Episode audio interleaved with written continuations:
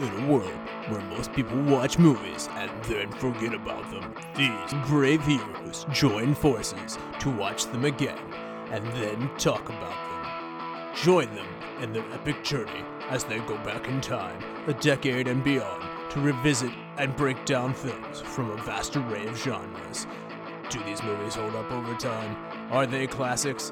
Find out on Retro Movie Roundtable. Starring your hosts, Brian Fry, Chad Robinson, Dustin Melbardis, Nathan Lutz, and Russell Guest. Coming now to headphones in your ears. Welcome, all you lords, ladies, and knights to the Retro Movie Roundtable. Welcome to the show where we watch movies and then talk about them. I'm your host, Russell Guest, and joining me today is my good friend and co-host, Mr. Nathan Lutz from right here in Pittsburgh, Pennsylvania.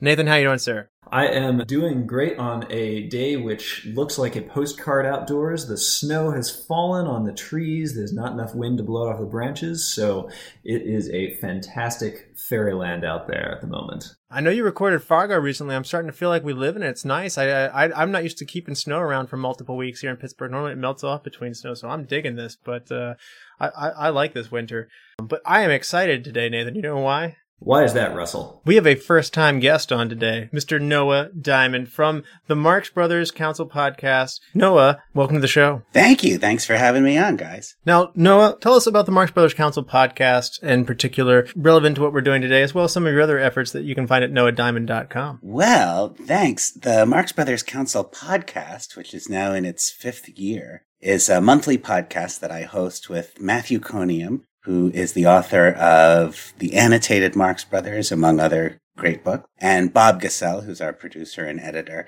And every month we spend anywhere from one to three hours uh, digging deep into some aspect of the Marx Brothers' lives and times. Um, at the time we're recording this now, we just released our deep dive into You Bet Your Life, the quiz show that Groucho hosted in the 1950s. Uh, I've written a book about the Marx Brothers, which is called Gimme a Thrill. It's a history of their first Broadway musical, I'll Say She Is, and my own efforts to revive it. And uh, yeah, as you mentioned, at my website, there's uh, a whole litany of projects, um, many Marxian and some not. Okay, so it's Noah Diamond. Dot com. No relation to Neil Diamond, I assume. No, although we do have the same last name. And let's get to know you guys a little bit better here. Uh, Noah, outside of the Marx Brothers, what comedy actors do you feel like have the best chemistry just for you? That's an interesting question. I, you know, when it comes to comedy teams, we always take chemistry for granted. And it seems almost um, redundant to say, oh, you know, Laurel and Hardy have great chemistry. Um, of course, a great comedy team would have to. And in the case of the Marx Brothers, since they're also siblings, um, there's even a sort of deeper chemistry. But when it comes to people who are chiefly actors, w- one of the one of the obvious answers is Walter Matthau and Jack Lemmon, who were a comedy Oh, yeah. team, even though that wasn't quite the way their career was shaped. Uh, whenever they were together, it was automatically funny. Also, although they never made a film together as performers, um, Mike Nichols and Elaine May, it's hard to think of any two people in history who have ever been, The director, Mike Nichols? yeah, Huh. the director Mike Nichols, before his directing career, he and Elaine May were a comedy team in nightclubs during the Lenny Bruce era. Um, and they were largely an improvisational team uh, who developed material by making it up as they went and then solidifying it into into uh, a sort of library of material. Nichols and May they recorded a few albums together, um, and I think those records might be the best example I can think of of comic chemistry. Wow, that's that's very good there. Uh, Nathan, what about you? Uh, is, is there a what other great comedian chemistries can you think of? Hey, when I watch a movie like what we're reviewing today, what I'm drawn straight back to is my days of childhood watching of the Three Stooges. It's not exactly the same kind of humor here, but I'm just totally reminded of Larry, Curly, and Moe and tickles a lot of wonderful itches. Wow, that's another really good answer. I like the guys from Monty Python an awful lot, and over the years there have been some wonderful Saturday Night Live herrings that have come and gone in different shapes and combinations. But I will always have a soft spot in my heart for Chris Farley and David Spade. So Noah, just what is the last movie you saw? It doesn't have to be in theaters. Could be anything. Yeah, the last movie I watched, I wasn't seeing it for the first time, but the last movie I, I sat through from beginning to end was uh, Tick Tick Boom, uh, the recent uh, uh directorial debut of Lin Manuel Miranda, based on Jonathan Larson's musical. Oh, did you enjoy that? Yeah, I love it. It's a it's a movie. It's one of those movies that it's hard for me to know how objective my opinion is uh, because the material and the subject matter are so close to my heart. Um, but yeah, to me, and um, I, I do think it's an excellent film. But I'd be be interested to hear opinions from somebody who um, wasn't so steeped in the world of New York and musical theater, and who didn't come up in the same era as Jonathan Larson. And it's almost too personal for me to know to trust my opinion. But yes, I love it, and it makes me uh, weep and weep. Hey, sometimes when it's made for you, you don't have to be ashamed. Just go with it and say, you know what? I was the target audience and I loved it. so thank you. That's, that's right. I was the target audience and I lapped it up like a kitten. Right, so there's nothing wrong with that. Nathan, what about you? What's the last movie that you saw? you know, on a much less serious film note, I finally got around to watching The Eternals, which I had been kind of putting off for a while. And uh, that's a long pause. Zeitgeist opinion of this movie is pretty accurate. This is a, uh, a a long movie that at the end of it you turn around and say, "Did I need all of that?" Marvel's not asking if you need it or not. They just want your money. They do want your money, and uh, and they got it. This one's staying on Disney Plus. uh, the last one I saw was Django Unchained. Throughout the year, I always pick up these movies from ten years ago that I might not have seen, so that we can rank our top ten movies from ten years ago later in the year. And I never saw Django Unchained. I'm not really a Quentin Tarantino fan, but because it was nominated for Best Picture, I went ahead and picked it up, got to it. It's a long movie, as all Tarantino movies are. And, um, uh, you know, Tarantino's, I'm not his target audience and I did not uh, connect with this one as much, but I certainly see that it had a lot of merits going for it. But it's just funny. I find it strange that it got nominated for Best Picture. That, that struck me as, that's the thing that strikes me as like, really? So, but, um, on to lighter subject matter than than these movies. Let's get into today's movie, which is what, Nathan? Today we are reviewing Monkey Business. That's right. Monkey Business comes out in 1931. I don't have any box office data for you, as I normally would in this point. Noah, I actually want to ask you there's no reasonable place to get box office returns for movies this old, is there?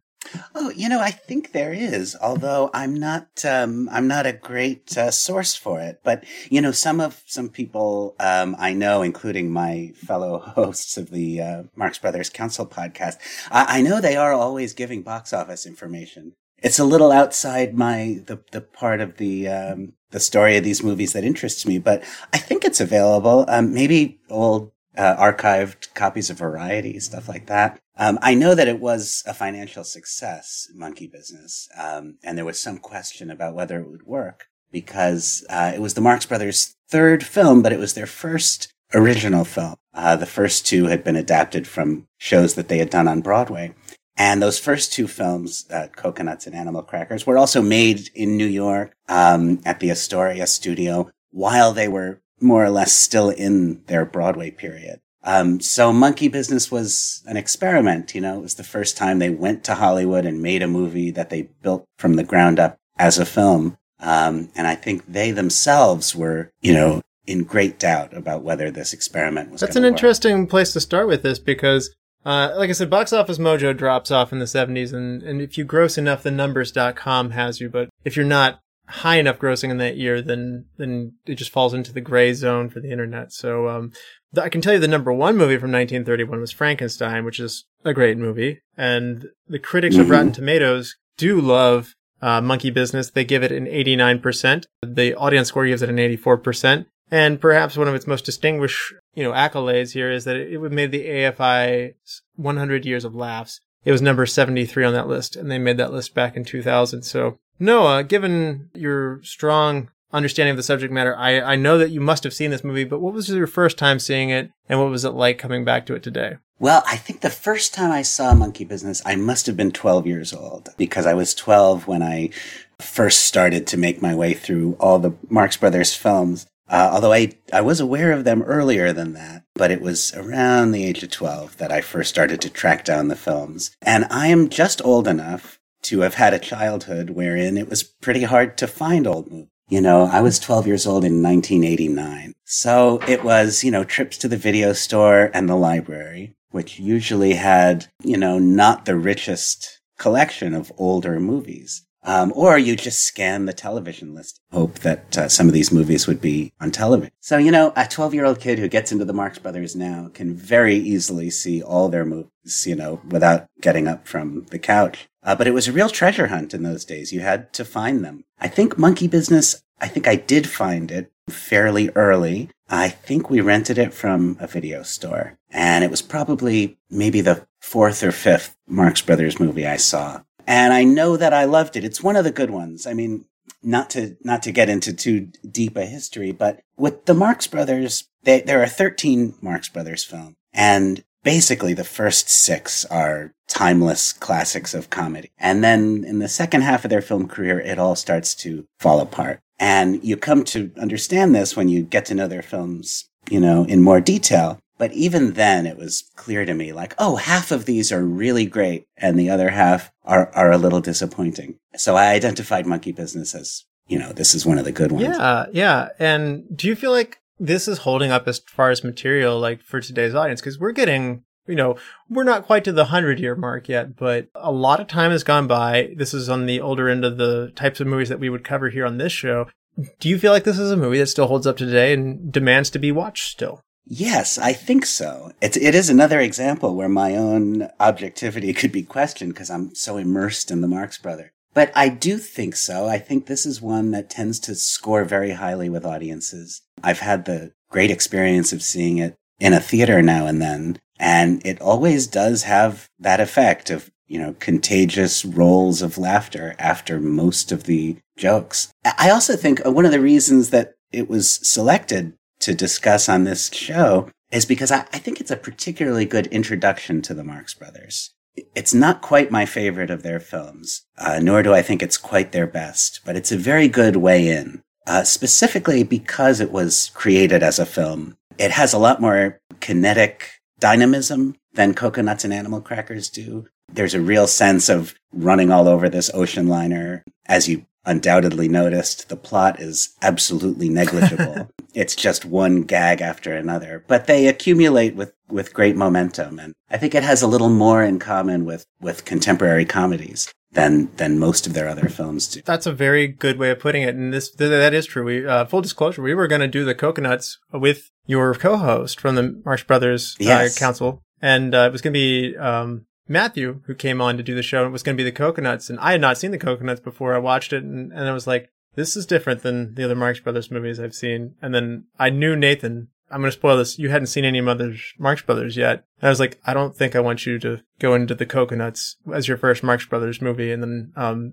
our, our, our, our guests ended up subbing out for each other and we got Noah on the show, which is turning out really great so far. And then I, I, I did ask him, I was like, uh, Nathan's not seen one of these before. Do we want to do this to him with cocoanuts? And I think you, uh, rightfully said, maybe not. So at this point, I'm going to turn to you, Nathan. I, I I've spilled the beans. This was your first Marx Brothers movie. What's it like coming into it for you? Yeah, so as I alluded to earlier, my touchstone for this era of comedy, this kind of comedy, is really the Three Stooges. And while I've seen a little bit of sort of Charlie Chaplin to be sort of the extremely early end of this, and then really grew up with a whole lot of watching the movie It's a Mad, Mad, Mad, Mad World, which is in a kind of way almost like uh, the epitome of slapstick madhouse comedy on a grand scale. These are the movies that I'm comparing this to in a lot of ways where it has a plot more than say a Three Stooges kind of movie and there are connecting threads that run through the whole movie and jokes that build on one another but for the most part they try to steer clear of anything that really does require them to have running jokes that they have to support through. So it becomes very variety showish in a way where all of a sudden now we get to do the party musical hour and we can do these kinds of jokes. And before that, we get the cruise liner jokes of the sort of hijinks there. And there's a thin thread of story that runs through that and gives you just enough to latch onto. And once you're in the mindset of, yeah, these jokes are just going to keep coming, they're going to have more and more kind of random disconnected scenes and characters other than the four main characters will move in and out and you're just in it for the ride. So this is a, an interesting experience as sort of a middle ground of some of these things. Yeah, so it sounds like uh, this is an important piece of your film career or uh, comedy history that you get to add to your puzzle to like make the picture of like appreciation for it a lot more full then. Yeah, and it is interesting with what we had gone through before with the cocoanuts and some other sort of background of this movie and especially from me coming from sort of a uh, I always look at the music as such an important part of these movies that reading about it, I'm glad that we did this because it is more musical and just seeing that the Marx Brothers were trying to get more music into these movies and trying, you know, really capitalize on their Broadway origins that made that important for them. And it's very interesting to see just how they managed to filter that in towards the end and sort of the jokes that they made around that as a way of making that work for them. Yeah.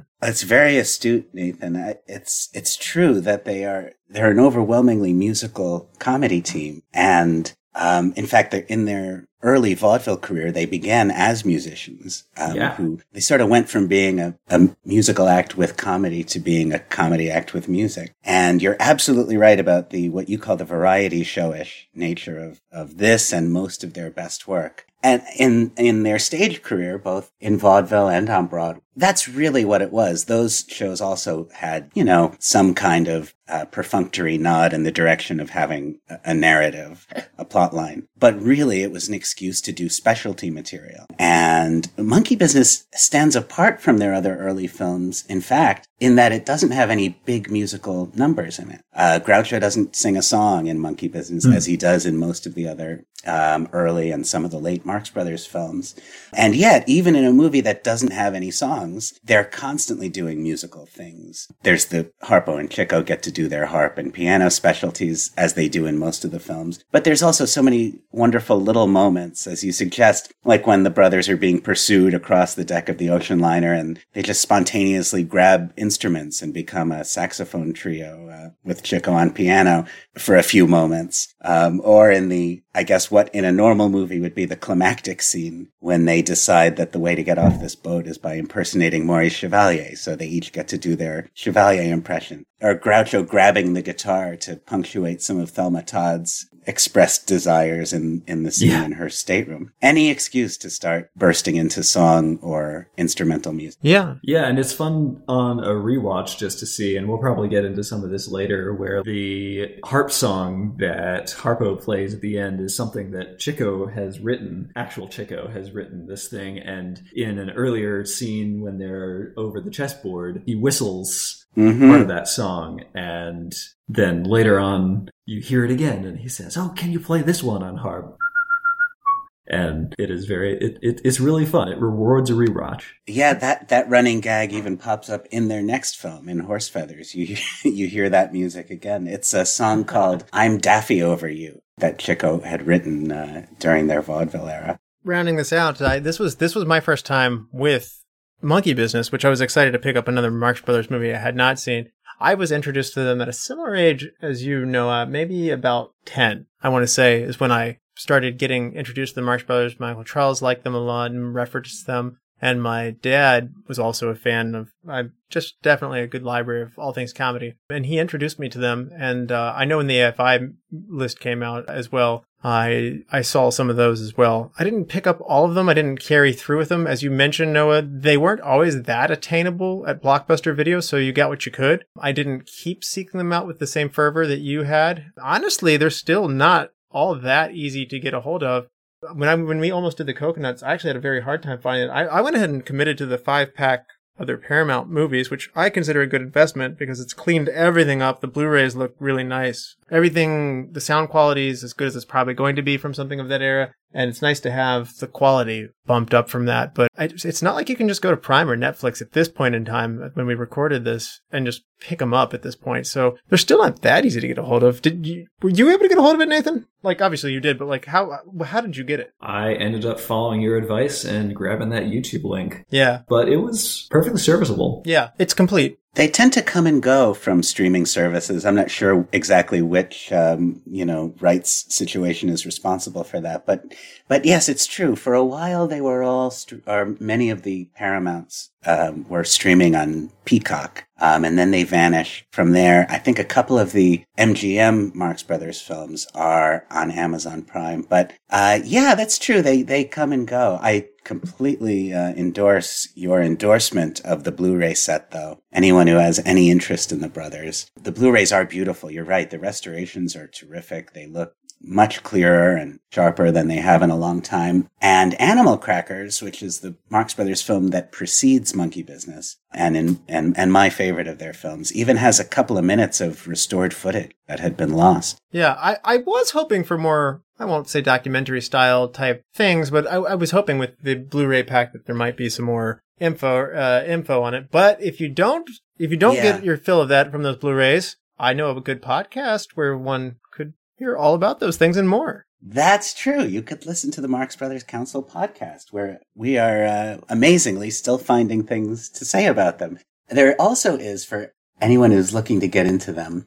There's an excellent documentary called The Marx Brothers in a Nutshell that was produced by Robert Weide and Joe Adamson. And that is a great sort of primer. And there's also a couple of documentaries that I have made that you can find on my YouTube channel that focus in on aspects of their career. Just last year, I produced one for the Fredonia Marxonia Festival. It's called There's Nothing Like Liberty, the Marx Brothers in America. And it explores their relationship with their country. Yeah. So this this one was this I, am going to say right now this one was a hit for me and this I'm with you Noah this one feels different and I'm interested now I'm starting to accumulate enough Marx Brothers movies where I, I am detecting the differences in studios and eras and whatnot because they dropped from a four man group to a three man group later and it is interesting to see the evolution of them. I'm I'm curious to go back and actually maybe someday I'll sit there and watch them chronolog- uh, in chronological order because I've certainly not watched them in chronological order. I, would say um, Duck Soup was probably my favorite. Not to sell out and go with the you know one that AFI says is the best, but I at the moment thinking this one has now become my second favorite. So I are those those are probably really common Uh, just going along with the AFI things, but th- those are my opinions on this one at this point in time. But I mean, I've only seen Horse Feathers, A Day at the Races, cocoanuts, this, and Duck Soup, I think now. So I'm only, I'm only about halfway through their 13, if you will. So. Well, it's great that you, I mean, I, I envy that having so many still ahead, you know, to be able to see a new Marx Brothers movie would be quite a thrill. I think as far as the AFI list and, and similar rankings go, the two Marx Brothers movies that are most often hailed as a masterpiece are Duck Soup and A Night at the Opera, which is their first movie for MGM, first one after Zeppo left the act. And for a good chunk of the 20th century, A Night at the Opera was generally thought to be their best work. And since then, the pendulum has swung toward duck soup. Duck soup is just so brave. like they, they just they they made fun of everything that you didn't think that you could make fun of, and a very piercing satire. Yeah, because of the subject matter, Duck Soup is sort of vaguely about war and politics, and so it does feel like it has some greater satirical weight than some of their other films and it is it is unquestionably a, a, great Marx Brothers movie and full of great stuff. Although I sense that now, just as the pendulum uh, swung from Night at the Opera to Duck Soup around the Vietnam era, I think these days Duck Soup has maybe lost a little bit of its status, and Animal Crackers is becoming maybe just as common an answer when uh, when people ask, "What's your favorite Marx Brothers movie?" Um, but I think through A Night at the Opera, you know, their their first six films, the five Paramounts and the first MGM, you know, it's just different degrees of absolutely brilliant. Yeah, yeah, absolutely. Now, there are going to be spoilers from here on out, and I'm doing this a little bit later than usual, as Noah pointed out. The plot on this is not as intensive, but if you're spoiler adverse, this is going to be your final warning. We're going to come back after this, and Nathan's going to spoil the intricate plot of this movie. Welcome to the Flashback Flicks Retro Movie Podcast. I'm Ricky. I'm Grayson. And every week we review a movie from the past and reflect on things we missed, things we loved, and things we want to see again. Yeah, because we believe any movie worth watching is worth watching again. So if you like films, friendship, and a lot of callbacks, I mean, just so many callbacks. then subscribe on Apple Podcasts, YouTube, or wherever RSS feeds go for like-minded movie-loving individuals. Like you. What happens when two modern film fans go back and rewatch all the old classic films from yesteryear to see if they hold up? You get the Classic Film Jerks podcast. Find the Classic Film Jerks podcast on all the major platforms. All right, we're back, and this is your final warning. There will be spoilers that lie ahead. Nathan, for those who haven't seen Monkey Business since 1931, do you want to refresh people's memory? Absolutely, Russell, I do. The pontificating Groucho, the musical Harpo, the mischievous Chico, and the songful Zeppo have stowed away aboard a ship bound for the U.S. But when they can't resist singing Sweet Adeline, not even their brilliant barrel disguise can escape the ham fisted scrutiny of the crew. The ensuing hijinks inconvenience sun loungers and chess players, captains and puppet shows. By the time the ship pulls into dock, Chico and Harpo have blundered into being bodyguards for the gangster Big Joe, while Groucho and Zeppo temporarily end up working for Joe's vengeful rival, Alky Briggs, all the while romancing Briggs' wife, Lucille.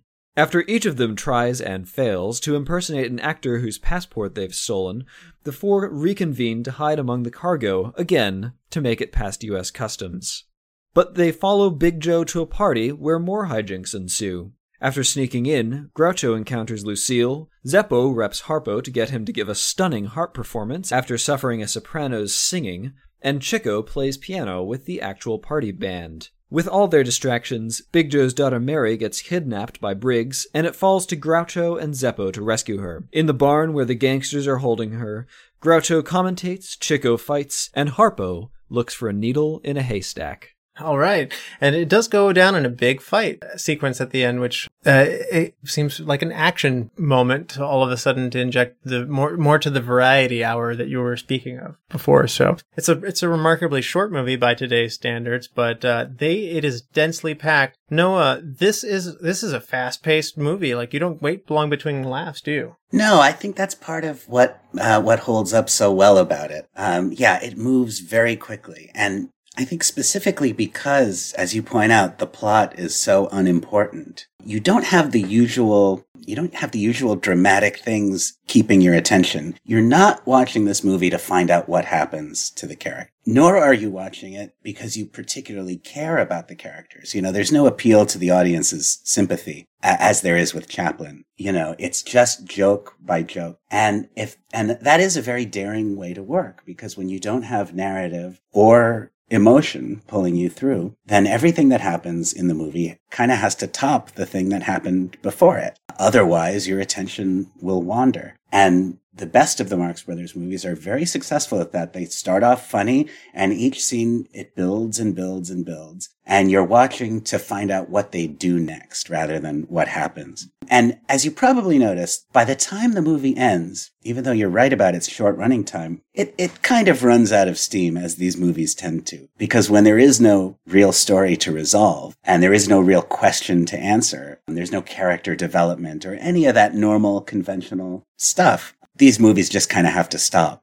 you know, they, they don't really end, they stop. And that needle in a haystack gag is just, you know, could be any gag in the picture. It's quick fade to black after, up, oh, we're out of jokes now, so the movie's over. Yep. That's a good way of putting it. It, it, it is abrupt. Nathan, uh, I was texting with Chad, uh, one of our other hosts who aren't on this week. He was saying that this might be too dense for me. That needs to breathe. Uh, these jokes might be coming at me too fast. How is this? How is this for you? Again, this is your introduction to these four and their chemistry. Did you like how densely packed and how fast paced all of this was? It definitely varied by the part of the movie that we were in. And there were a bunch of scenes which were set up like this is a location that we're going to be in for next couple of minutes and we're just going to make jokes here. And I felt that those scenes really worked very well. Uh, where it was a little bit much for me was when they were trying to change locations very quickly and the jokes, instead of feeding off of one another within the same scene, started to try to spiral out a little bit. Uh, so some of the extra chasing around the cruise ship that tried to touch on one too many things was a little bit much. And when they go to the part at the end, those jokes also ended up becoming sort of more complicated and less cogent as a way of, okay, now we're trying to make this one big scene add up to something funny instead of focusing on what they seem to be really good at, which is the wordplay humor, the situational, extremely focused humor where someone's doing something ridiculous and we're going to explore every piece of that. When they're exploring that kind of thing and they're telling a joke every 10 seconds that just builds on the scene even more, that really worked for me. Interesting. Okay, so you're not a big fan of the moving around portions too much. I, I'm, I was actually very pleased with all of this. If I could make even one critique was they were just better when they were on the boat. The part afterwards, even though it is a short movie, I would start to say felt like it might have belonged to a different film. And I wondered if it would have been possible to just stay on the boat and do your musical performances and whatnot on the boat with the overlap of the gangsters and stuff like that, and then kind of conclude with a big moment at the end of them getting off the boat with the passport scene and the Chevalier thing, which was very funny. And I thought that that just going out and getting off the boat and that, like you said, Noah, like there's not a real clear why are we stopping here? If the boat stops and get you get off, that's a natural place to kind of complete your journey. And it's interesting According to Turner Classic Movies, Robert Osborne said a sequel was planned for this film that would have continued the gangster theme. And during the development of that film, Charles Lindbergh's son was kidnapped by gangsters, and the writers quickly shifted gears out of what was a very large storyline. And uh, Horse Feathers was the next movie, and it was based on a another earlier stage show of theirs. But I kind of wish we had gotten that sequel. And like I said, the at the last part of this movie where the gangsters are overlapping, I think Groucho is really funny in this gangstery world, and Harpo too. I mean, it just all of them are really funny in this gangster world. I kind of want that gangster movie. So much so that I just want them to stay on the boat here and then give us, I don't know what the name of Monkey Business 2 would be. Bananas, maybe. I, I think that that would be a really fun thing to do to have a gangster movie in New York with the Marx Brothers. Noah, have I gone too far? No, I agree with a, lot of what you're saying here. And and in their next film, Horse Feathers, it's interesting. There is a very underplayed gangster element in Horse Feathers. Chico plays a prohibition bootlegger, and there's a major sequence that takes place in a speakeasy. And it does seem like there are some gangster elements in that film even though it never really becomes a gangster story. And I suspect some of that was kind of leftover material from either from Monkey Business or from the envisioned um, sequel to Monkey. But you're absolutely right. It's a good milieu for them. I mean, the Marx Brothers characters are, among other things, Broadway riffraff. You know, they're Damon Runyon types. And so they fit in very well with this kind of not just gangsters, but sort of Broadway slash Hollywood gangsters. Tough talking guys who aren't really scary and have that colorful early 20th century Broadway slang. I agree with you that the scene of Groucho sort of facing off with the gangster Alky Briggs.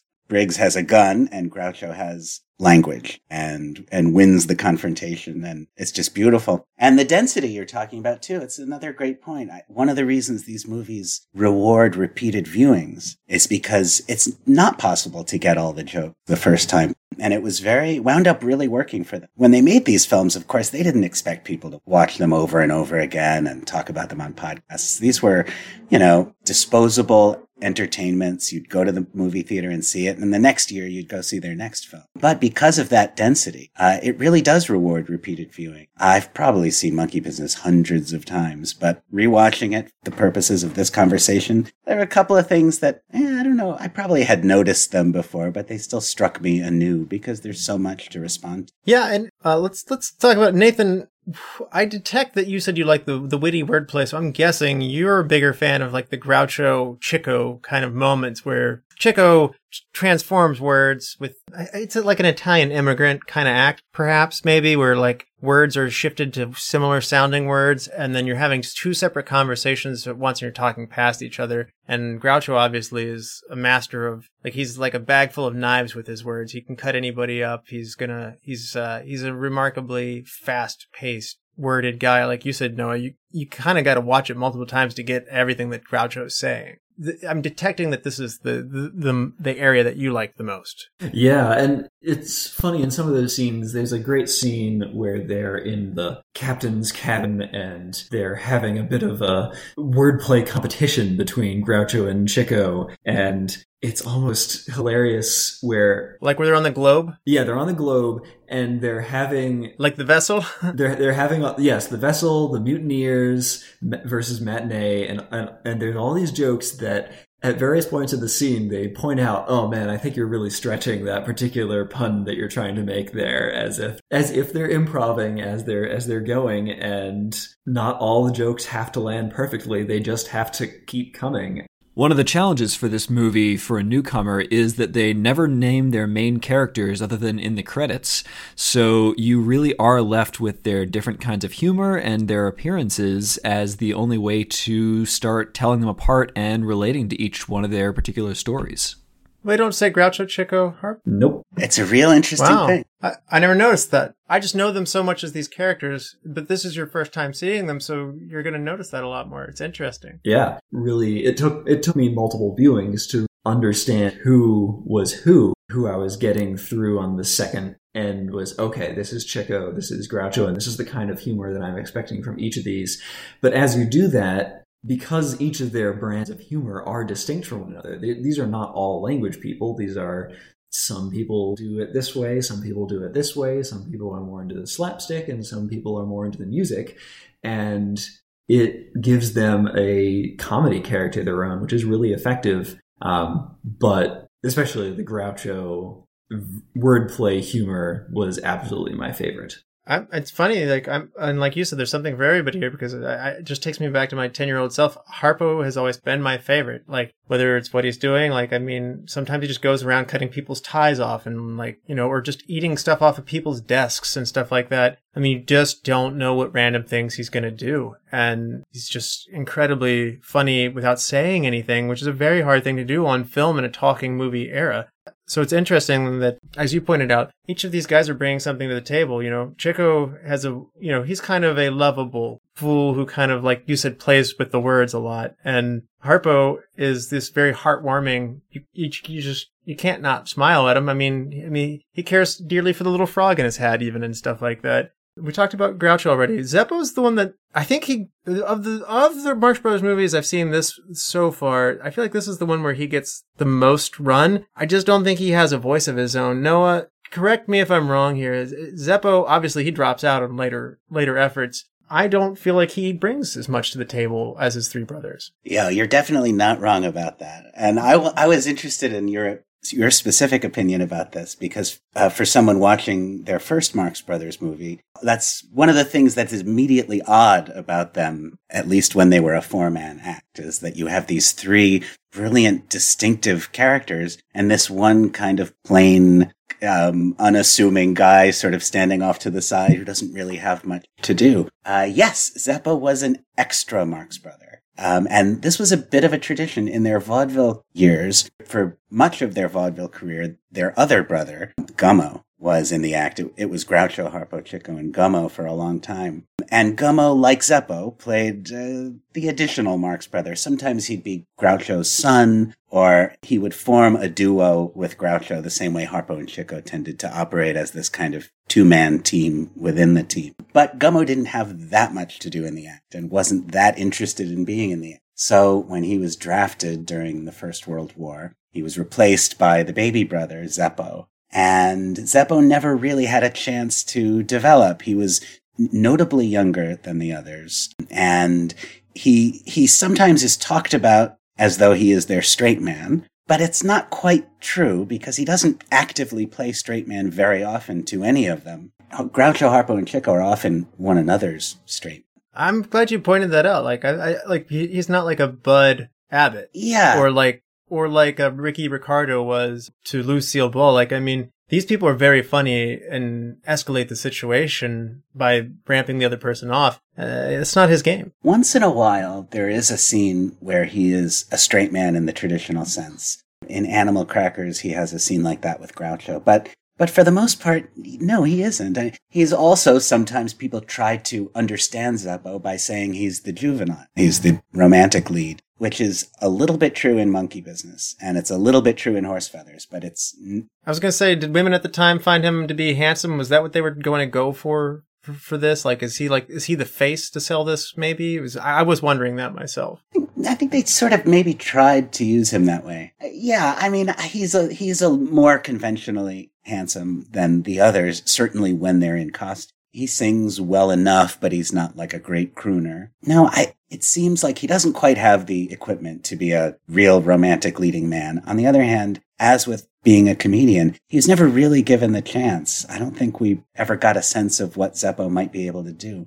What does seem undeniable is that they are better with him than without him. I mean, the first five movies are the ones that have Zeppo in them. And I think it's not just a coincidence. It's not that Zeppo contributes that much that really makes those films great, but just his presence, just the fact that there is this guy who's only there for one reason, because he is a Marx brother. It furthers the idea that these are not normal movies or normal stories. They're built around the personality of this team. And just as it's completely unlikely that if you were sitting down to design a comedy or a comedy team, I don't think you'd ever say, okay, we're going to have an Italian immigrant a mute and a verbal wise guy, you know? It, it could only happen by accident, evolving over many years in front of thousands of audiences. And Zeppo's like that too. He's in the act for practical reasons because their mother was concerned that he was becoming a juvenile delinquent and she wanted him in the act where she could keep an eye on. Interesting. And, and, I wanted to ask here also, one of the things that I think is interesting in Marx Brothers humor is the people around them are very serious and they treat everything they say seriously, even though, particularly with Groucho or Chico, or what Harpo even does, they're not being serious at all. They're bringing in comedic mayhem into the room. And I think one of the funny things that I really appreciate that I know my wife actually doesn't connect with these movies as well is she doesn't feel like the people react to the absurdity in what they're doing. She's like, wouldn't you just punch Groucho? And like, I said, maybe, but that's not what's humor is about. Like they, by staying serious, it enables the next line to come and it stays in this little world that's sometimes surrealism is drawn up around the Marx brothers. And I do feel like there, that is a fair thing to do. You've entered this different way of communicating where everybody is treating these bombastic things, perhaps most notably in Duck Soup, but everywhere, it's here too, of they're treating it seriously. Like Alky Briggs is a gangster, and Groucho is just saying the most absurd things around him. The very absurdity of it being taken seriously is also funny. Absolutely. Yes, the straight world that surrounds the Marx Brothers is, in its way, as funny as they are. And that's also where the Marx Brothers work, intentionally or not, does feel like it is satiric. Um, that the joke sometimes seems to um, that it's an attack on polite society, wherein polite society is too polite to object to the way it's being treated by the mark, even to the point of you know, Groucho having an obviously painted on mustache and eyebrows. That's what a fraud he is, you know, but he's daring you to accuse him of. Um, and of course, nobody ever does. The Monkey Business is a little different from most of their other films in that all the brothers know each other at the very beginning and they don't have characters to play. As you point out in the credits, their character names are just Groucho, Harpo, Chico, and Zeppo. Most of their other work they have character names, and usually Groucho plays a sort of fraudulent member of high society. Like you say in Duck Soup, he's the president of a country. Not much time is spent on the question of how this character ever got to be president of the country, but everyone respects him and takes him seriously. And of yes. course, the joke is on them. Yeah. And I just think it's, I think that is one of those things that does rub off later. Again, I like Abbott and Costello. And I mean, sometimes you see Costello saying these ridiculous things in some cases. I think, I think that they owe a lot to the Marx brothers when you watch how this unfolds. Obviously, it's only a two man act, but that notion of somebody's taking themselves too seriously, I don't know that it predates the Marx Brothers or not, but it's, I think it ripples beyond what I said. I think it goes, it goes well into the comedy in the, in the future. And that's a very cool and powerful thing. I think, like you said, I think that it, I I don't I wasn't there to know the writers, but I would be very disappointed if this wasn't a calculated satire of people who were taking themselves too seriously. They they did that in the Cocoanuts with the land grab, like these like land barons. They did this with, like you said, Duck Soup with world leaders. Uh, the Night of the Opera. The opera is a very it can be a very viewed as a very stiff world, and they're they're there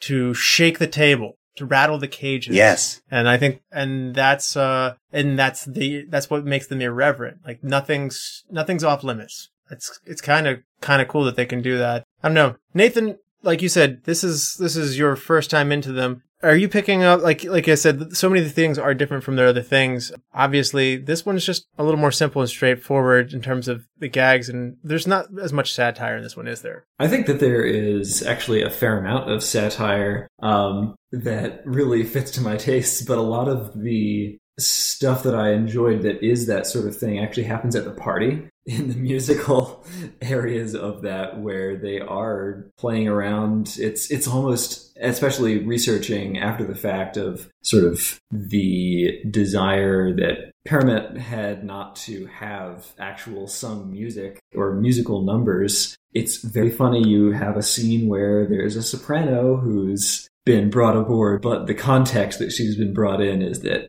oh, we're going to have this musical number that everyone's going to hate, and we're going to make fun of the stereotypes of soprano singers who go off book and are too warbly. And then we're going to follow it up with a crazy harp number that may or may not be improv, as, as is sort of implied, um, even though it was a written song. But it's sort of all these things that are making fun of the way that people have these you have musicians in the background and they're expected to behave a certain way. And what if we just take that a little bit over and you know give them a little bit more life of their own and explore that? And i, th- I feel like that's a place where this humor really soars where it's uh, a little bit of satire that's really successful in my opinion You know what? I guess I stand corrected. It's not as overt, but you're right. It's still there. The satire So- comes from their presence. Like they just have a satirical presence. And it's a little bit, part of the reason it seems a little more modern than other comedy of its era is because it, it took comedy a while to catch up with this idea of the comedian as hyper competent superhero, you know. I mean, uh, you know, like you talk about Abbott and Costello and it, it's true that uh, at their best, Abbott and Costello sometimes did get to a Marx Brothers level in terms of the ingeniousness of the wordplay. But Abbott and Costello are still struggling to understand. You know, Lou would like to just get the names of the guys on the team so he understands what he needs to know. um, just like Laurel and Hardy, you know, they, they would like to do a good job. If Laurel and Hardy were capable of just moving the piano up the stairs, they would. They would love to. Um, but they're incompetent. With the Marx Brothers, they could. They could do it. You know, they could make all this perfectly clear if they wanted to. To use the Laurel and Hardy example, for the Marx Brothers, it would be much more fun to destroy the piano. they had a perfectly good disguise in that barrel but they just couldn't resist a little bit of singing yes.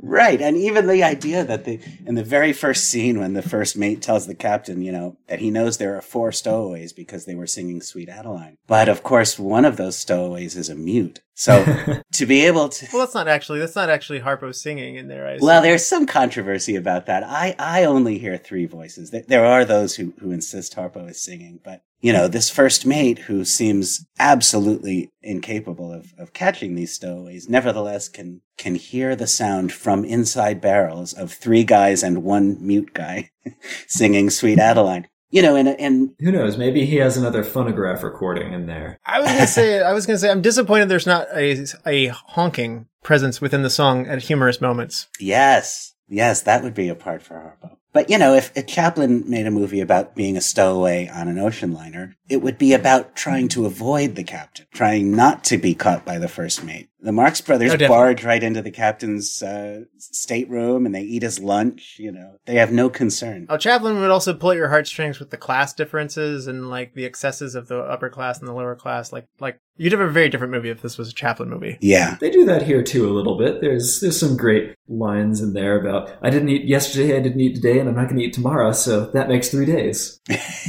yes. Mustard without roast beef's no good. Yeah, Um, where the, the yeah. stockholder of yesteryear is the stowaway of today. Uh, a line that probably had a little extra resonance in 1931. Yeah. Noah, can you tell us much about Norman McLeod? It's hard to, to look up information about directors when you haven't seen much of their other work. And, uh, Yeah, like, obviously, he goes on to do the hor- uh, Horse Feathers, which I have seen, but I haven't seen anything else from him. What do we know about Norman McLeod? he's an interesting director. As as I'm sure you know, at, at this time, filmmaking, especially in the Hollywood studio system, was not nearly a director's medium the way it becomes later in the 20th century. The producer was mostly the person whose vision determined what the film would be. And the director, you know, there were directors in the 30s who had uh, the ability to put an artistic stamp on a film.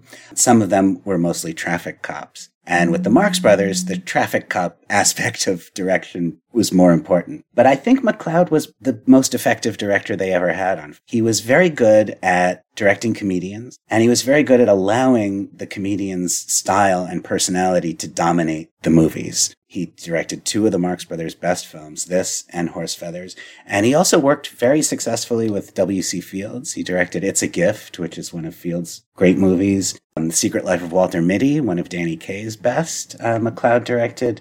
He worked with Bob Hope a number of times, um, directed Road to Rio. He also directed that Twilight Zone episode that Buster Keaton is in. Um, so I think that was kind of his specialty was to understand the style and the rules of a specific comedian's work and allow that comedian to drive the film. Yeah, and it sounds like this isn't just the brothers doing this, and this may attribute to what the movies are, but I sounded like McLeod said that there were up to 12 writers helping the four brothers write this stuff. Yeah. And then that alone would contribute to why these movies are so different tonally from each one to their benefit i would say nobody wants to see the same movie made over and over again but also that also speaks to the density of the jokes i mean it takes a team to write that much comedy into one this isn't even a 90 minute movie Absolutely right. Yes, uh, there are four uh, credited screenwriters, uh, all of whom are really humorists working on their first movie. S.J. Perelman, who of course is one of the greatest comic essayists of all time, and Will B. Johnstone, who had written for I'll Say She Is, the Marx Brothers' first Broadway show, and Arthur Sheekman and Nat Perrin. That's the those are the principal screenwriters. But then in addition to those four, each Marx brother would employ gagmen who would come to the set and often on the spot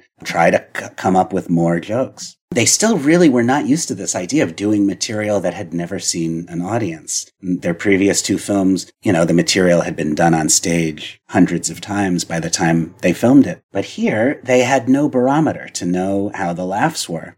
And what often would happen is the crew would laugh on the first take and the second take. And then after the crew got used to the material and stopped laughing, the Marx Brothers would start to feel like the material was weak because they weren't hearing laughs. They were not, they were not used to playing to silence. And so they would, you know, perfectly good jokes were thrown out all the time, not because anybody in the general public had ever heard them, but because the guys making the movie were sick of Yeah, and I wanted to ask about that. So you mentioned earlier, and I'm glad you pointed this out. th- everything that they had done prior to this with Animal Crackers and the Cocoanuts were established. We we have an act. We've built this up through vaudeville humor, and then that built into a play and on the theater. And this was their first time making a movie. Do you notice? Whether it be through the direction of, I guess you're saying Mankiewicz, the producer, would have been a more creative force than McLeod, the director. But do you feel like through Mankiewicz's and McLeod's influences, that this differs in how it's coming across because of how it's being made, knowing that this is a Hollywood, LA produced feature movie that's meant to be a movie,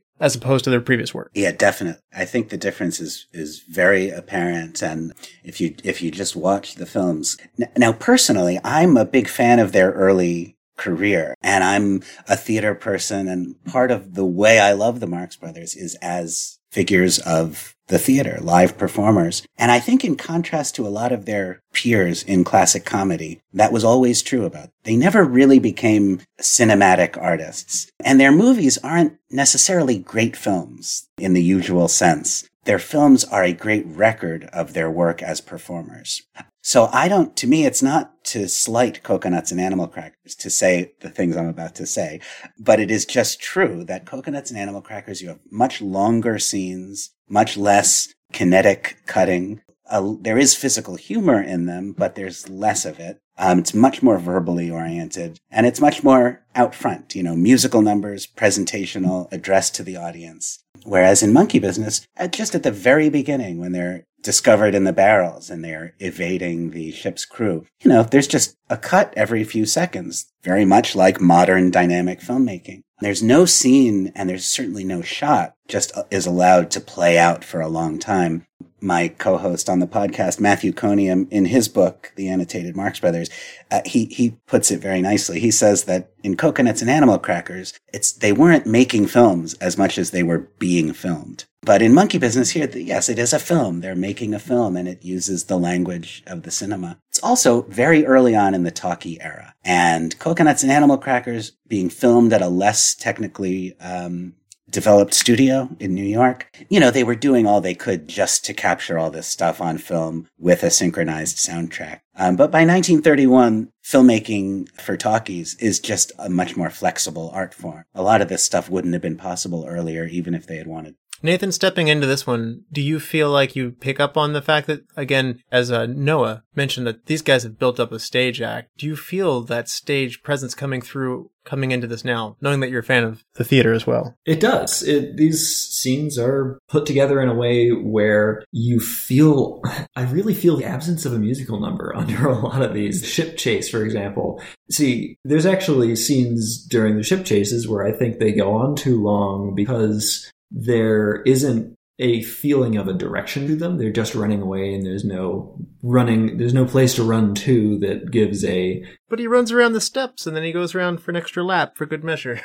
yeah, but th- there's no, oh, we gotta hide here and then hijinks of getting there, giving that sort of thread. But if you had some sort of an additional layer of music, a layer of just something that I think the theater would op would give them as a way of part of that language. You could sell something like that being as random where in film i think you need a little bit more of a reason that the audience should be expecting or hoping for something to happen. And i, I think that that is a tension that they have in, in how they're operating here that works in some places and doesn't work in others where you can really tell that they're trying something that is more filmic but isn't really taking full advantage of what that offers them. Interesting. I, I, I see a translation having seen Cocoanuts in this. Uh, Cocoanuts, the music numbers almost seemingly like they think they're going to wow you on their own. They don't connect into the story. In fact, one of them hits like right before an auction, like, and it doesn't really feel like, why, why are we dancing now?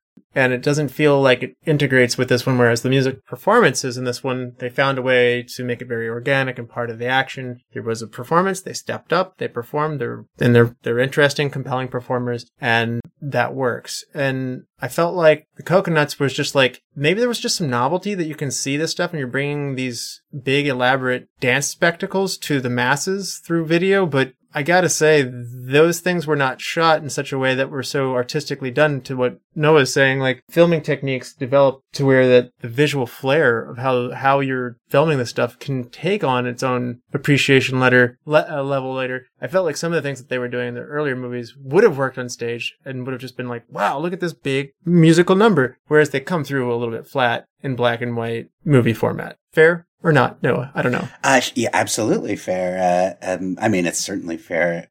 Any opinion you might have on that subject would be fair, but I, I also think you're right. There is, I think even if you are like me, a, good audience for the early talkies that exist strictly as a record of what was happening on Broadway at the time, you still go into those almost as though you're watching a documentary, you know, rather than a piece of entertainment. That's why, like, uh, the things we say about cocoanuts, you know, yeah, I, I, wouldn't tell somebody to make cocoanuts their first Marx Brothers because there are things about it that hold a modern audience at a little bit of a distance. But once you love the Marx Brothers, and particularly if you're interested in the history of, Uh, around them, you know, cocoanuts is endlessly fascinating. It's pretty much the first musical talkie. And one of the things you see when you watch it is the birth of an art form. Uh, they didn't even know when they were making cocoanuts if the soundtrack was going to cover up part of the frame. You know, they always were working thinking we might be missing part of the picture because they didn't know yet exactly how they were going to attach the soundtrack to the physical film. It's incredibly early. And as you point out, we're coming up on the 100 year anniversary of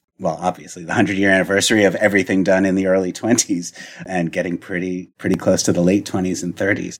Yeah, I think also as far as music goes, in the next film, Horse Feathers, it's sort of the best of both worlds because you have all the mobility of monkey business and also some of the old stuff from the stage years, like Groucho being introduced with a big song, for example. Uh, Horse Feathers has some great musical numbers in it that are performed by the Marx Brothers. On the other hand, without it, monkey business does perfectly well. And as you point out, it certainly doesn't feel like a, a movie that does without music. They kind of, they kind of play performers in addition to being performed. These very undefined characters who they're playing. We don't really know who they are, where they came from, or where they're going. But a lot of what they do is vaudevillian stuff. I was going to ask you where where do we know where they're coming from? We know they're coming into New York. Yeah, um, there's a newspaper. At one point, you see a shot of a newspaper, which is a London paper. And so based Okay. on that, yeah, they, they seem to be taking a cruise from, from London to New York. But, you know, yeah, it's not clear if they're supposed to be immigrants or if they're just kind of con men. There's dialogue that tells you that they're not actually brothers in the storyline because Chico talks about his grandfather, you know. It's a great grandfather, by the way. Yeah, it's a great grandfather. He's coming by here, man.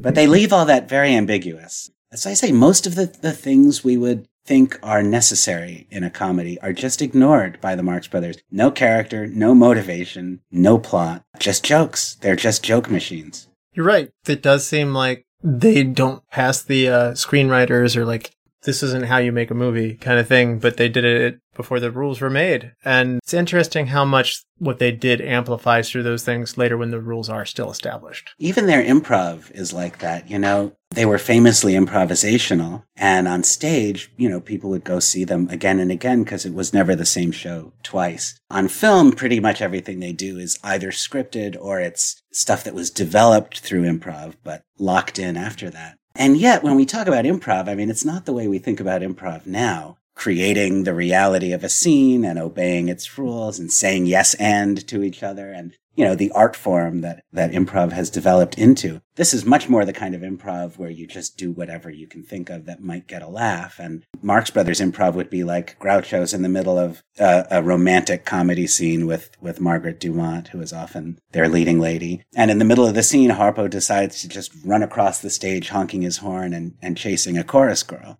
you know, interfering with the play rather than helping it along. And, and then the onus would be on Groucho to try to justify what had just happened with a wisecrack or, you know, recapture the audience's attention. Uh, they are as much competing for your attention as anything else. Let's talk about the, the wardrobe here. Nathan, do you like the look of each of the Marx Brothers? Because they all put together their own little look. They each have a lot of personality in the way that they look. Groucho gets, I mean, I can, now that I know that there is something out there where he is playing the president of some land, and uh, I can totally see that with this. Freedonia. Well, whoever these people are, they've elected someone who will obviously enjoy any diplomatic speeches with leaders of other nations, and those leaders of other nations will hate talking to him completely, and it would be very fun to watch. And as you've been kind of alluding to earlier, Chico has a very sort of strong personality in his dressing. Harpo, pretty strong personality. Zeppo just is kind of your. He's got a suit. He's got a tie. He's got a pleasant round face. He, you know, he's he's there, and I think he's the only one whose wardrobe doesn't have some kind of very strong impression to it. I feel so bad for him. He didn't find his character. I know that there's there's hope for him in a couple of locations, but he never has enough lines to really break out of that, which is kind of unfortunate because I think that as the one who kind of started the uh, "we have to all sing to get past the customs officials" gag, that was a great that was a great oh man i want more of this character later to do more stuff like this and didn't happen Absolutely. Zeppo doesn't make a big comic contribution, but it's possible that um, you've got to sing one of Chevalier's songs to get off this boat is the most absurd thing any Marx brother ever said. it was perfect Well, they they they, they test them all. yeah. What uh, actually maybe no? Why does Groucho paint the mustache on for the for and the eyebrows too? Well, the practical answer is that he, he, his character on stage didn't have a mustache through much of their vaudeville career. He was playing a, an elderly German character up until pretty much the First World War. Uh, in 1921, they started a new vaudeville act, which was called On the Mezzanine. And it, it called for Groucho's character to have a mustache. And this has never been verified, but according to oft repeated legend, he began by pasting with spirit gum a pretty realistic looking sort of fur or crepe mustache onto his face. A fake mustache that looked real, like Chap. And then Yeah. one night, late for an entrance, he didn't have time to, to glue the mustache on. So he just grabbed some black grease paint and smeared it across his face and went on. Like he goes all the way onto his cheeks. That's the thing about the mustache. It's not just that it's painted on, it's implausible. Y- you couldn't grow a mustache like it overlaps. Yeah, it goes onto his cheeks, his upper lip. It's a big black rectangle. You couldn't grow that mustache. It's flagrantly fraudulent. And the matching eyebrows, which don't get mentioned as much, but are just as much a part of his look. You know, the other practical reason for it, I think, is that in vaudeville, audiences sometimes had a hard time telling the Marx Brothers apart. The costumes developed gradually. And as with the Beatles, you know, when the Beatles first took the world by storm, people couldn't tell them apart. And then very quickly, the idea that you wouldn't be able to identify each of the four Beatles just seems ridiculous. Well, it's like that with the Marx Brothers too. Interesting. And I think Groucho's makeup made it very clear who he was. And also those eyebrows. Harpo's as well. yeah, absolutely. The hat, the bagginess, like all that stuff creates pockets for him to put who knows what in. Absolutely. And it, and if you're playing in a huge Broadway theater, especially or a, or a big theater uh, in vaudeville, you know, some of the audience is pretty far away. And the people in the back of the mezzanine are still going to get your the ironic edge to what you're doing if your eyebrows read that well from far away. Nice. I'm glad you. I- I'm glad you had some insights into that one, Nathan. You alluded to it earlier. What are what are your some of your high points for the music here? I love and adore the two musical numbers in at the party. I think, and and it's really four four different songs that they that they work their way through there in sort of two different sessions, and I think that really is a not really knowing how effective they were going to be at playing these things, and also at the beginning of the movie when they're singing "Sweet Adeline," it's awful. They are deliberately, I, I assume, out of tune and out of time with each other. And uh, by the time the party scene started, I'm like, oh no, are they gonna? Are, are, are we gonna be treated to a bunch of really unfortunate uh, performance numbers? But Chico has a really awesome technique of the piano of of the sort of very deliberate way that he plays a lot of his uh, the songs that are being played there. And uh, It's not just what you hear. It's like you got to watch him. yeah, the way like he's he working his fingers. He, he and- has to be watched. Yeah, watched closely on, on the way that he's doing that, and and he's he plays two pieces. One of them is this uh, piece Pizzicato, which was written in 1876 by a French composer Leo Delibes, and so that piece would have been around for a while, and it transitions over to a piece that was written for the movie. When I take my sugar to tea, um, and it is really funny thinking about sort of the background of things. They've been told by Paramount you can't have all of this stuff in, uh, you know, with, with, with words and everything. So a version of that song had been recorded by actual big bands um, beforehand and released to popular acclaim as almost advertisement for the movie, I gather. But in retrospect, it is then funny that in the actual movie, you just get this piano and instrumental cover in the background. I just want to say that Chico is like a magnetic personality when he's playing. It's just there's a style to how he's moving his hands. It's really graceful and smooth, and you could just watch him do it for far longer than he's on the screen for this one. Yeah. No, any any musical notes before we move on to the superlatives? Oh, I'll just agree with you on on all of that. I could watch Chico play the piano forever, and yes, his distinctive style is just a great, entertaining vaudevillian talent. And and Harpo's harp solos um, are totally different. You know, there's there is a gag at the beginning of this one where Harpo kind of becomes the the arm of the harpist who he scares away from the harp at the very beginning.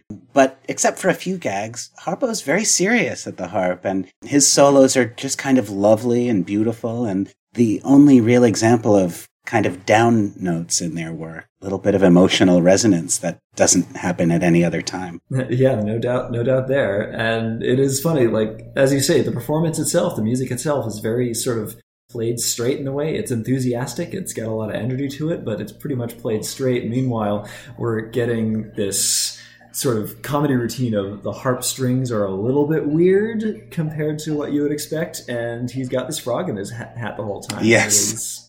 It is great to watch. So let's hand out some awards. What do you say, guys? MVP of Monkey Business, Noah. Well, if I had to pick one, and it is tough with a, a, a movie that stars four people who are such a unit, but I think I might have to go with Harpo. Much as my heart belongs to Groucho, uh, I think the expanded cinematic possibilities of what they're able to do after they sort of break free of um, their earlier work gives Harpo the most opportunity. And although he's terrifically funny in Animal Crackers, and I think Cocoanuts is his best performance ever, he never got a sequence to himself. You know, he never got this kind of, um, uh, like the puppet show scene, the Punch and Judy scene in Monkey Business, or what he does with the frog um, in his throat. Uh, Harpo just seems to sparkle through this movie. Um, and I think the, even though the problems of early sound don't hold him back quite as much as they hold Groucho and Chico back. Earlier in Monkey Business, he's just kind of released. He's just been let out of the box and he sort, I think he, he, by a very narrow, just by a nose, he walks off. Yeah.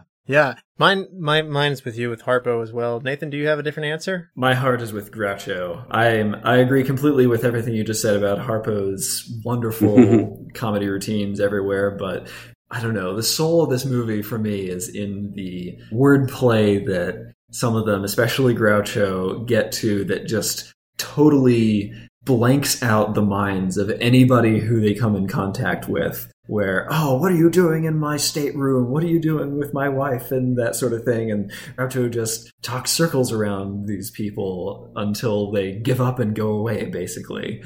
And I think that is almost, for me, the soul of this movie. And Yeah. Best supporting, Noah. Well, I would give this award to Thelma Todd, who plays Lucille Briggs in the movie. Uh, this is the first of two pictures she did with the Marx Brothers. She's also in Horse Feathers. And in these two films, she replaces Margaret Dumont, who is usually their foil. And Thelma Todd is a totally different character. Dumont was a dignified society lady. And Monkey Business and Horse Feathers gives them a completely different kind of leading lady. You know, in this case, a gangster's moll, but Thelma Todd is uh, young and attractive and plays this kind of sexy 30s uh, insouciant character. And it gives a different tone to the Groucho courtship of her than, than it had back with Margaret Dumont. He is no uh, nicer to her, but he, he's insulting in a very different way. She's great. She's a great comedian in her own right, worked with lots of other great comics, and also appeared in some of her own comic shorts. Um, she's excellent. Like so many beautiful women of early Hollywood, she died tragically young. Yeah, I read that just four years later. She died in a garage from accidental carbon monoxide poisoning. That is, that's a really sad way to go. It's terrible. Yes, she was actually in real life was mixed up with gangsters. And, you know, there's a line in Monkey Business, you may have noticed. Groucho says to her at one point, uh, you're a woman who's been getting nothing but dirty brakes. Well, we can clean and tighten your brakes. Have to stay in the garage all night, uh, which was later noticed as kind of an eerie coincidence. She died in a garage, but she's wonderful in the movie. Yeah, yeah. I, I, and you're right. The Margaret Dumont thing is great when Groucho plays off of her, but it's normally like he's hitting on this like rich, well-to-do woman who's not necessarily a looker per se, but it's really fun to see Groucho going back and forth with a woman who is quite attractive as well. You know, even by today's standards. Yeah. Um, I'm with you, Noah. That's that's you're two for two with me, and you said most of my reasons for it. Nathan, can you be different for us? I will not be different on this one. I also will go with Thelma Todd because she's the only one in the entire movie who gives it back to Groucho in a way, and uh, I think that works great too. That's great. Now, hidden gem can be a person or thing, but what is an underappreciated minor thing within this movie? No. Well, I could say Zeppo and be funny, but um, I th- I think my answer is Ben Taggart. He plays the captain, and he I think he's a great heavy. He's just the kind of um, you know stuffy authority figure who you love to see the Marx Brothers mow down. And although he obviously doesn't get jokes or laughs in the movie, a lot of his moments are just funny. In the very first scene, when he reads the note that the stowaways have written, he looks at the note and he gets all puffy and indignant, and he says, "So I'm an old goat, am I?" You know, it's just great great uh, comedy heavy work. He's a good caricature. I, I definitely like your pick there. Nathan, hidden gem. Uh, I mentioned it earlier. It's the song Pizzicato that uh, Chico plays the piano, and I just think it was just such a fun, fun piece. And for me, who that is especially starting to get into the era of music that is my favorite, and especially some of these French composers that uh, I knew it. It's, it's just wonderful to hear it as almost pop culture at the time in a way. And I and I'm creating this head canon now where, you know, we have these sort of like every 10 years songs will come back into people's memories for a little bit of a while while people play them again for a little bit and hear them around. And I'm imagining that that's what's happening with this, that they're juxtaposing, oh yeah, this is an old classic, this polka from 1876 that's sort of embedded in people's memories from a while ago, and then we're going to transition to something brand new and you know there are wonderful things about both and that's what i'm that's what my head canon of this is and it's great i knew it once you started talking about earlier i said i nathan's going with pizzicato i just i i, I do it but um my hidden gem's going to be the marx brothers real life father sam yeah. Frenchy marx is you can see him briefly in a cameo appearance sitting on top of the luggage behind the brothers on the pier as they wave to their first mate. So uh his it's his film debut. So Marx Brothers and Daddy Marx. Good answer, yes. Recast. If you had to cast somebody else in their spot, who would it be? Noah. Well, I, I have I have two answers, but I would replace them with the same person. There are two encounters in this movie where Groucho insults a woman who might as well be Margaret Dumont. Uh, they're both small roles that Margaret Dumont probably wouldn't have been cast in at this point. Um, but there's um, a woman named Cecil Cunningham who plays the opera singer, uh, who he confronts pretending to be a reporter in the scene where they're getting off the uh, the boat. Uh, the character's name is Madame Swempski. She's a Dush. Man, you you are reading off my note sheet here, by the way. But go ahead. Like this is this is uncanny. No, I like the way you think, but this is this is the person I'm replacing with well, and everything. Well, you know, great minds, et cetera, et cetera. So that that role, or then it's also a... Charlotte Minot plays um, the woman out on the port who is having uh, a sort of tryst with one of the party guests, and Groucho confronts her. Uh, she even looks a lot like a, a, slightly slimmed down version of Margaret Dumont. And so I don't think it ever would have happened, but it would have been kind of fun for Dumont to have gotten one of those. I think Dumont should have gotten the Cecil yeah. Cunningham role. I don't think Cecil Cunningham's that I don't know. I don't think she does much with that screen time. And I think Margaret Dumont has more of a character fleshed out for who she is than Zeppo does. Absolutely so, true, yeah. With in working with them. So I don't know if that's a spicy take or not. But Nathan, I look to you to be different again. And I will be. This is a film I, I didn't have anyone that I felt really needed to be swapped out. So th- this is not a I think this person should be swapped out answer. This is more an, an observation of similarities. Uh, the first movie that I did as a proper host of this podcast was Amadeus. And I was just kind of laughing because in the back of my mind, Harpo and the actor Tom Hulce, who plays Mozart himself in Amadeus, have a lot of the same energy. They're brilliant musicians who make fun of everyone around them and who don't act the way that anyone would expect them to act in a lot of ways. So I'm just going to go with that is just there's a lot of the same energy here and it would be very funny to see Tom Hulce. I'm now imagining Harpo laughing like that. and it's great. Best it? shot. Uh, no, I love the shot that introduces the Marx Brothers. I, I think it's one of the one of the real key iconic moments from their whole career. Um, and if you imagine going to see this film, you've seen Cocoanuts and Animal Crackers, and you know that those were based on stage plays. How are they going to bring them on? You know, what's their big entrance going to be? And you hear the singing from inside the barrels, and the camera somewhat laboriously moves in close on these four barrels that say kippered herring on them. And after finishing their barbershop uh, moment, they pop out of these barrels, um, and it looks as though they just played Carnegie Hall. You know, they just could not be more pleased with themselves. It's an absolute great moment. I like your pick there, Nathan. Best shot. just a little bit of random visual humor that that I did find very funny was the uh, the Russian nesting deck chair when uh, they're they're running around and Harpo sits down on somebody and gets up and runs off later, but uh, it turns out that that person might also have been sitting on one other person already as well. And it was just a good bit of sort of That, that's that surrealism that I'm talking about. Nobody would ever sit on top of somebody that sits on top of somebody. They do here, and it's funny.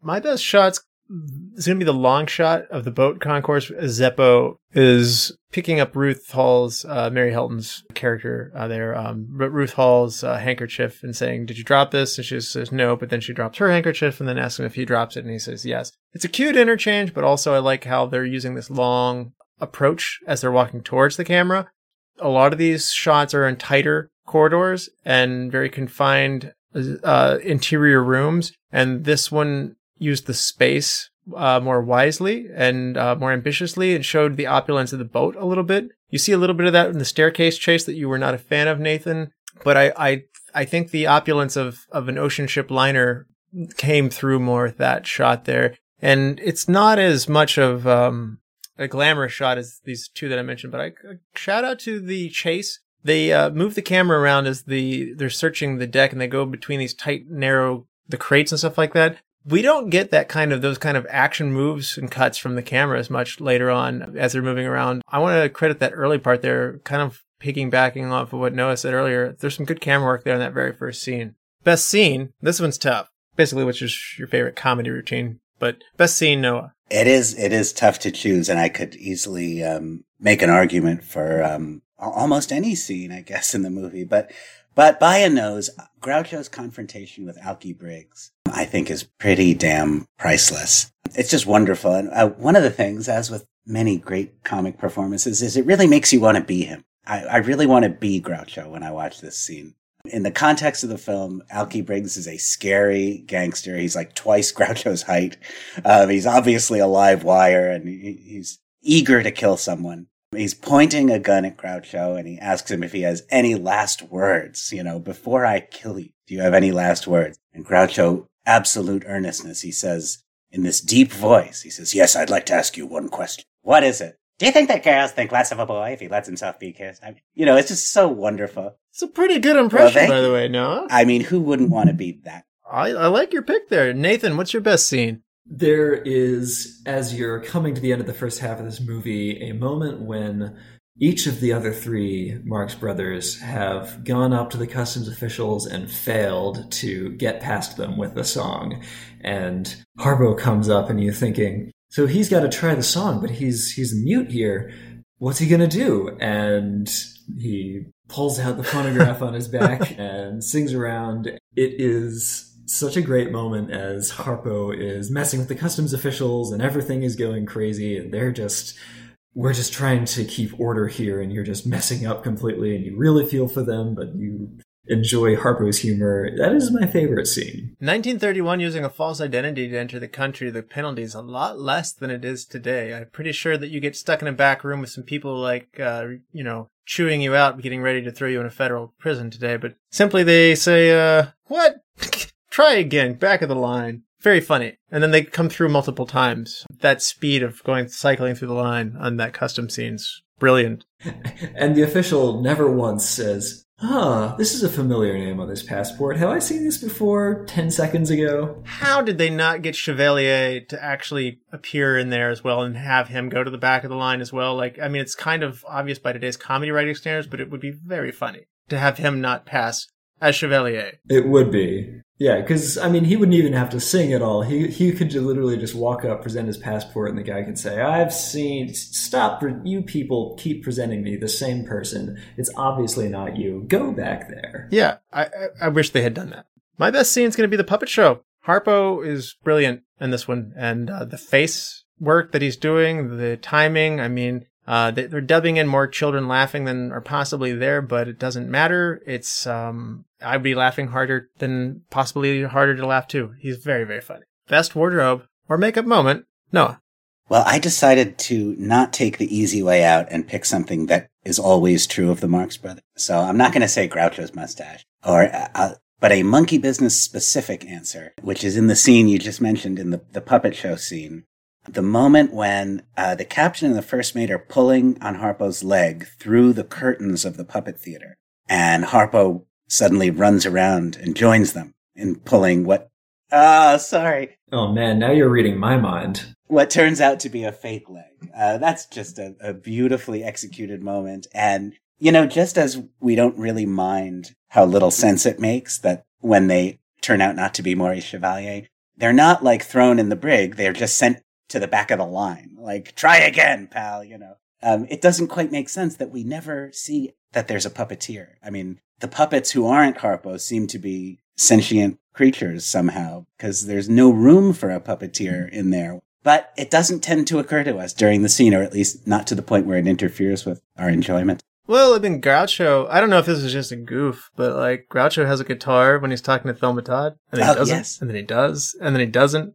I don't know if it's just how they cut it, or if it was done on purpose to be funny, or I'm not sure, but I did notice on my second watch, I was like, Maybe it was on a side table. I don't know. Like it's, I, I would have thought that even if they had shot it more than once, that he would just have a guitar in his hands throughout all of that. So I don't know why he doesn't sometimes, but, and I might just be stuck on something, but Yeah, yeah. that's that's the But- Marx Brothers world. You know, it, it's like you don't always know if something is brilliant absurdism or a continuity error. So my my best wardrobe and makeup moments got to be the baggy stuff that Harpo has that you never know what's going to come out of there, and that's that is across all of them. But you know he's able to stash and do so much within that. His uh his small frame is funny, but to wear such baggy clothes over it is also physically just funny. He walks in the room even before he honks his first honk. He's funny. Change one thing. Noah, this might be hard for you given how much you love this stuff. But if you had to change one thing, what would it be? Well, I guess the ending is my answer to that question. Um, as noted earlier,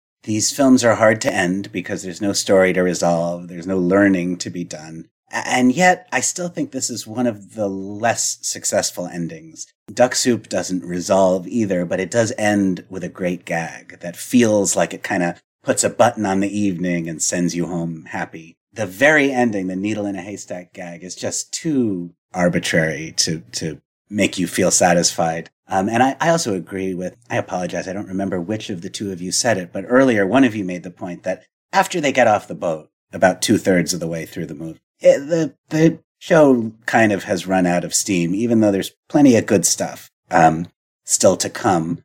Uh, the real gold in this movie is, is pretty much part that takes place on the boat. So I guess that's what I would, I would change. I would strengthen, um, the, the third act. Okay. Yeah.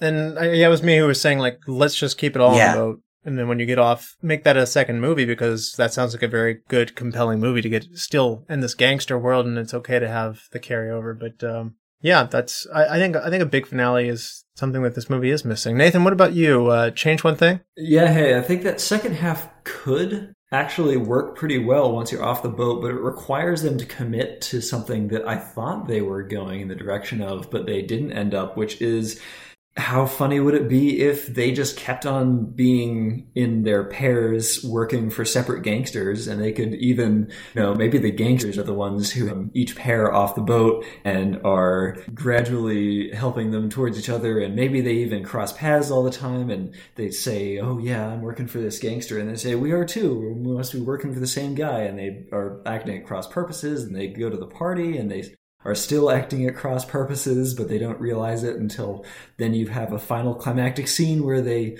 realize what's going on and That's the punchline. I feel like that equation for how the movie could work as a sort of overall joke that ties everything together, it was set up but never capitalized on. And I think it could work if they did that. I'm going to probably piggyback on both of what you guys said here because I think it would be fun if they ended up working for both gangs and they both think that both of them work for them, but in reality, both pairs are unawarely or awarely playing both sides.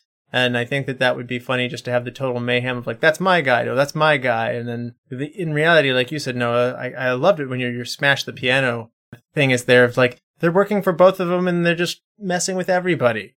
I think, I think there's some more overlap to be done with these two gangster entities and that probably would have come through with the second movie. And like I said, I, I if I could have my cake and eat it too, just stay on the boat, and then the next movie is going to be a gangster movie, and I'm going to be very, very happy with both of those if you do that. Because the gangster stuff, they didn't mine as much gold there as there was to be had. They really could have gone at that hard. Best quote, and, and in any movie where Groucho Marx is around, this is hard. But It's true. Noah, what what is your best quote of Monkey Business? Well, it is certainly true that just about everything Groucho says in this film, and just about everything he says in, in many of their films, is is quotable and is just gold. But my answer, although it is, I wouldn't say this is the best line in the movie. You know, when you've seen the Marx Brothers films over and over, dozens, maybe even hundreds of times, the things that actually make you laugh out loud take on a slightly different quality. And so what I now laugh at are things that maybe didn't strike me as funny before. I didn't realize how funny they were, you know, the first thousand times. And as the punchlines become familiar, the little moments that bubble to the surface are often really subtle. But for some reason, this last time through watching it to, to get ready to talk to you guys, a line that actually made me laugh, a kind of snorting, startled, surprised laugh, is in the barbershop scene when Harpo and Chico are pretending to be Barb and the uh, member of the ship's crew comes on, uh, into the shop and he sits down in the chair and, and he says, I'm going to go to sleep. Wake me up when you're done giving me a shave. And as he's sitting down in the chair, Chico, who is trying to convince him that he is a professional barber, Chico says, we take care of you all right. Just the, the last thing you want to hear when you sit down in a barber's chair. This vaguely menacing, we take care of you I also- right." I love how he doesn't look up or get worried Nope. when he's being shaved and he's like, that side's too short. Yeah. Like, oh no, that side's too long. The side that was too short is too long. The side that's too long is now too short. Like, I I just love that this is the nobody's taking them not seriously, and like you know they're they're basically getting rid of his whole mustache, and you know where it's going, but it's funny how they get there. I'm just jealous of his ability to fall asleep that fast. yeah, he falls asleep immediately and doesn't notice what's going on. And, you know, again, most comedians, if they were stowaways on an ocean liner trying not to get caught and they were posing as barbers in order to not get caught, the last thing they would want is to have their skills tested, to be revealed as not really being barbers and therefore being the stowaway. But as soon as Harpo and Chico decide it's fun to pretend to be barbers, they're all too eager to give a shave and a haircut. Yeah. Now, Nathan, how about you? What's your best quote? You know, I think Harpo has the best line in the movie because it's his harp solo. Ah, see, see what you did there. So mine actually is going to go to Chico.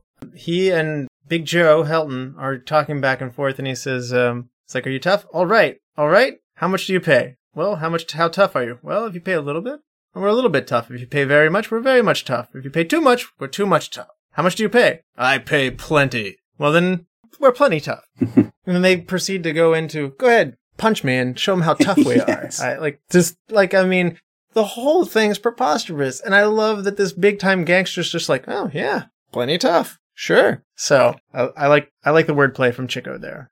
Noah, tell us one more time where we can find the Marx Brothers Council podcast. You can find it wherever you get your podcasts, and you can go to the website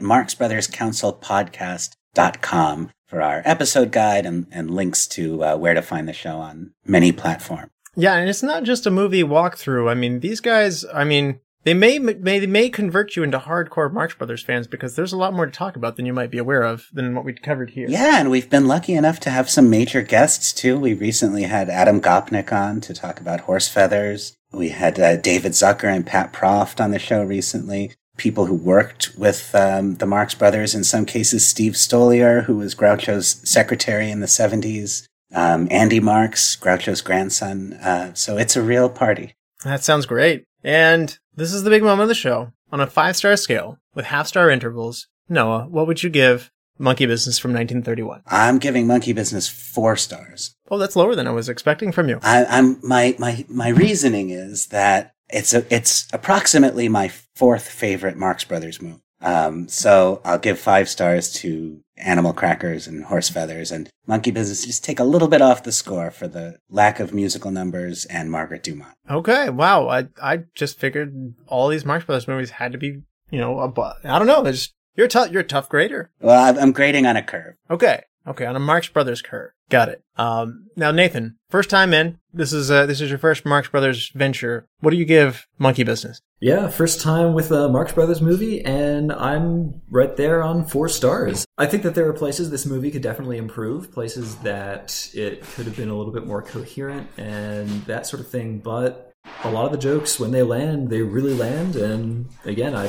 appreciate the musicality that's on display here. Wow, I'm gonna be the high man on the totem pole here. I'm I'm gonna go with four and a half. I don't I keep it out of that five zone, but the impact is huge. And to me, uh, some of the things that I might get bogged down in with with some of the other Marx Brothers efforts, um, like music numbers that don't necessarily serve the plot or aren't the brothers. Everything's I love the fast pace. The frenetic pace of this is just orchestrated chaos in the most wonderful way. I think the best comedy movies keep you laughing by writing stuff in. There can be stuff in the background. And this movie just doesn't let up. And that's what I want from a comedy movie. I really don't want you to let up. And they don't overstay their welcome. And it's watching three geniuses and their brother and their dad in the background just operate and um, just have a great time doing it. You know, this is, like I said, this is my second favorite Marx Brothers movies of the ones that I've watched. Nathan, do you want to help me pick a movie for next time? Let's do it, Russell. All right. We need to honor Jackie Chan here because we have not done